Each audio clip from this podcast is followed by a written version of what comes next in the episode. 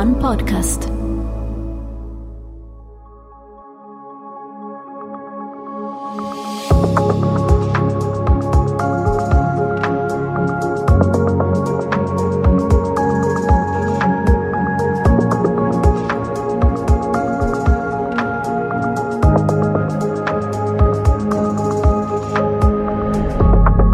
Le parole di Trieste.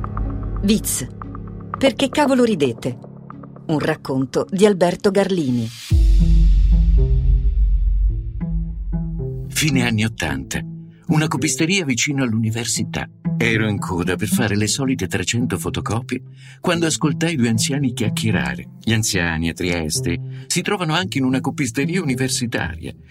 Ieri sera ho visto giocare Austria e Ungheria e il suo compare. E contro chi giocavano? Fumavano sigarette pestilenziali.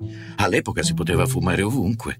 E quando si misero a ridere, il sobbalzare delle spalle fu così violento che la cenere si sparse sul pavimento, a indignare il titolare del negozio e sul risvolto dei miei pantaloni a indignare me.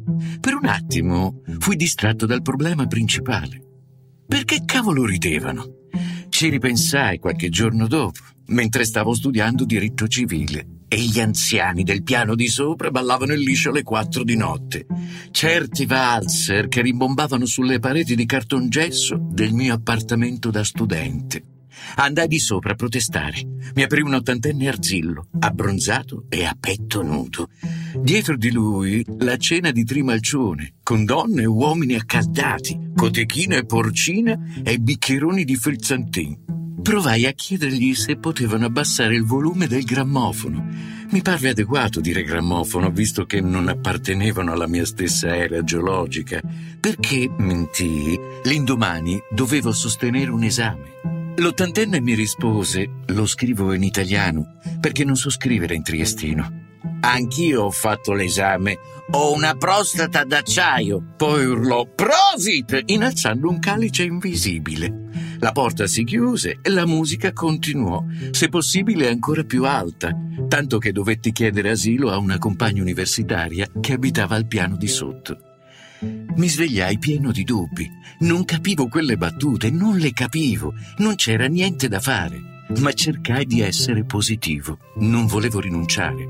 Trieste era una città bellissima e misteriosa e il particolare mistero del suo senso dell'umorismo lo mettevo tra i tanti misteri che dovevo risolvere. Ma gli interrogativi crescevano, non diminuivano. Intanto c'erano le scritte che trovavo nei cessi dell'università. Come noto, la solitudine dei bagni pubblici, la porta chiusa, la giovanetà e la vicinanza con le feci, da sempre oggetto comico e corporale, spingono soprattutto gli uomini a riempire pareti e porte di scritte oscene.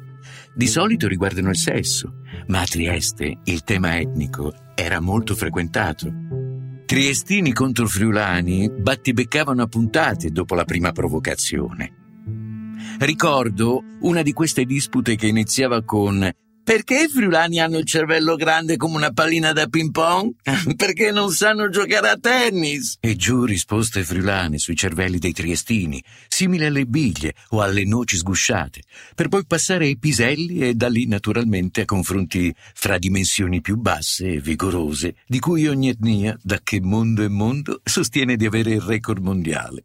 Ma la prima battuta era inarrivabile, aveva un senso dell'assurdo, uno humor così spiazzante che si ergeva a un chilometro sopra la lunga querel di chi ce lo aveva più grosso e più duro. Aggiungo anche questo altro aneddoto. Un giorno avevo appuntamento con un assistente universitario per una tesina. Andai in istituto, ma non trovai nessuno. Allora chiesi a un ragazzo, studente come me, se aveva visto l'assistente. Lui mi rispose impassibile, non lo troverai mai. Non è un uomo, è il terzo segreto di Fatima. Non rise, non mutò espressione, ma qualcosa di irresistibilmente divertito si aggirava per l'aria. Per uno come me, che veniva dalla bassa friulana, solidarizzare con triestini di sesso maschile era come cercare unicorni su Marte. L'unica possibilità era l'allegria straripante delle femmine, quelle allegre. Nonostante il luogo comune, ho conosciuto anche triestine tristi. Come quasi tutti gli studenti forestieri, avevo un'amica triestina, estranea all'università, che si divertiva ad avermi vicino per compatirmi. Andai da lei e le spiegai con aggrovigliati giri di parole, smozzichi di aneddoti il rompicapo umoristico in cui ero immerso. Lei lo risolse in un attimo. Ma se solo Fitz, se disi per rider, per me te so un poco mona, non sta a offenderti. Ma se non ti capisci un viz, è meglio che ti vadi a scuola di vita, ciapa su e porta a casa. Ma è solo una battuta e si dice per ridere. Per me sei un po' stupidino, ma non offenderti. Ma se non capisci una battuta, è meglio che tu vada a scuola di vita. Prendi su e porta a casa. Lo disse, alzando gli occhi al cielo, come se non si capacitasse della mia ignoranza. Allora non lo sapevo, ma Witz è una delle tante parole che Trieste, città cosmopolita come poche, prende in prestito da altre lingue. Witz viene ovviamente dal tedesco Witz, motto di spirito, così come Kokal, gabbiano, dal greco, o Potok, ruscello, dallo sloveno, o il celebre vis-à-vis, di fronte, dal francese vis-à-vis. Il Witz, come concetto, ha una storia lunga, complessa e variegata. Per Freud, che gli ha dedicato un saggio, è una delle chiavi di accesso all'inconscio, o meglio, è quel meccanismo che ci permette di parlare pubblicamente di ciò che si agita nell'inconscio, spesso sporca roba sessuale. E la risata di risposta è invece il riconoscimento da parte di chi ascolta di aver colto almeno una parte del discorso implicito e inconscio. Per fare un riassunto ai limiti della faciloneria, la psicanalisi dovrebbe portare l'io nell'inconscio, mentre il Witz fa il contrario, porta l'inconscio nella realtà. Un grande classico della comicità, dove una cosa o una persona non è mai esattamente quella cosa o quella persona, ma è altro, buffo e pericoloso a un tempo. Ti sta sempre l'astro ligar con la testa per intrigo, Meglio che non te pensi, lascia che pensi che vai che ha la testa più grande. Stai sempre lì a rimuginare con la testa. Ma meglio che non pensi, lascia che pensino i cavalli che hanno la testa più grande. La realtà, toccata dal Viz, non è la stessa realtà che c'era prima del tocco. È una realtà contaminata da un livello di senso irriducibile, straniero eppure familiare. Una realtà più ricca, ambigua, venata di desideri inconfessabili e paradossi labirintici.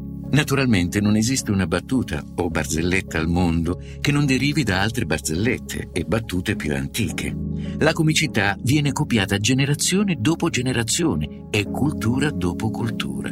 Ognuna delle battute che ho raccontato proviene quindi da una catena di battute che probabilmente arriva a Trieste dal codice di Hammurabi. Ma se analizziamo questo piccolo campionario, lo scopriamo esemplare dello sdoppiamento della realtà di cui sopra. Se un assistente universitario nel Viz non era più un assistente, ma diventava il terzo mistero di Fatima, di colpo lo vedevo girarsi per i corridoi come la pallida ombra di un presagio e ogni parola che diceva aveva il valore di uno scongiuro incastonato nell'eternità. Se il mio esame di diritto civile nel Viz non era più un esame curricolare, ma diventava un esame clinico, allora la mia carriera somigliava preoccupantemente alla morte, cosa in fondo abbastanza corretta. La crudeltà di dire che il tuo avversario etnico assume la conformazione cerebrale del gioco che gioca non comportava solo un gioco di dimensioni, significava vederlo come una macchina di un senso tanto speculare alla realtà quanto imperfetto fino alla goffaggine. E ancora, se una partita di calcio diventava una lezione di storia, o meglio l'abolizione del crollo dell'impero austro-ungarico, significava lasciare una risata sul campo di calcio che fu la prima guerra mondiale. Le cose si sdoppiano, riecheggiano più o meno profondamente di altri sensi. In sostanza, chi riesce a capire i viz, questa particolare forma di umorismo, può entrare nei desideri, nell'inconscio della città. Trieste, come i suoi viz, è una città di desideri voraci e violenti come il vento. Una città selvaggia, raffinatissima e popolaresca, a volte crudele, a volte bonaria, a volte tanto assurda che per uno straniero è difficile, se non impossibile, entrare in sintonia. Ma è una città in cui quella cosa non è mai solo quella cosa. Che sia un assistente universitario, o una partita di calcio, o un esame, o, mi perdonino i friulani, un friulano. Se viene toccata dal viz, l'inconscio entra nel circolo della realtà. Il mondo si capovolge e ci troviamo tutti a volte felici, a volte feriti, con le gambe all'aria.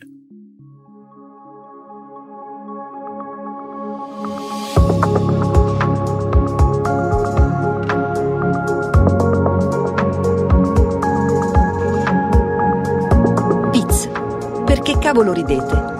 È un racconto di Alberto Garlini per il piccolo, con la voce di Franz Gusmitta. Supervisione editoriale Anna Silvia Zippel. Ha collaborato Irene Noli. In produzione Paolo Prosperini. Fonici Giacomo Aloisi e Marco Nardi. Editing e sound design Indie Hub Studio.